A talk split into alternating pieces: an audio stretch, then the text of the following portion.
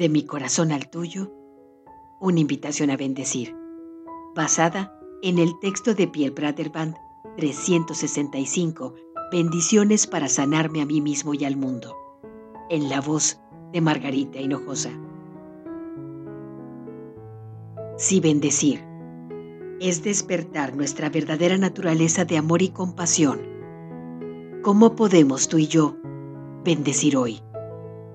¿Te parece tomar el ejemplo que nos regala Pierre Praterband para bendecir a los que no tienen hogar? Bendigo a todos los que, por circunstancias de la vida, han acabado viviendo en las calles o en sótanos decrépitos u otros lugares abandonados. Benditos sean en su valentía, para que nunca flaqueen hasta que por fin mejoren las circunstancias de sus vidas, consciente de que yo puedo participar en esa mejora. Bendigo a las autoridades de mi ciudad o de mi pueblo para que sean capaces de proveer de un refugio a los que no tienen hogar.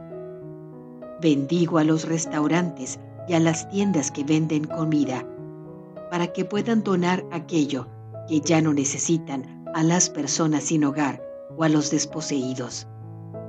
Bendigo a todos esos corazones generosos que recorren las calles y avenidas buscando a todo aquel que necesite asistencia y que les ayudan a encontrar un lugar en el que puedan quedarse.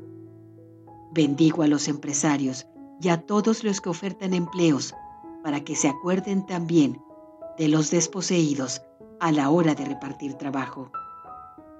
Y por encima de todo, bendigo a las personas sin hogar para que puedan verse a sí mismas no ya como pobres víctimas que necesitan asistencia, sino como hijos como hijas del universo que deben incitar a sus semejantes a cambiar sus corazones para que su compasión sea más profunda y su amor más activo.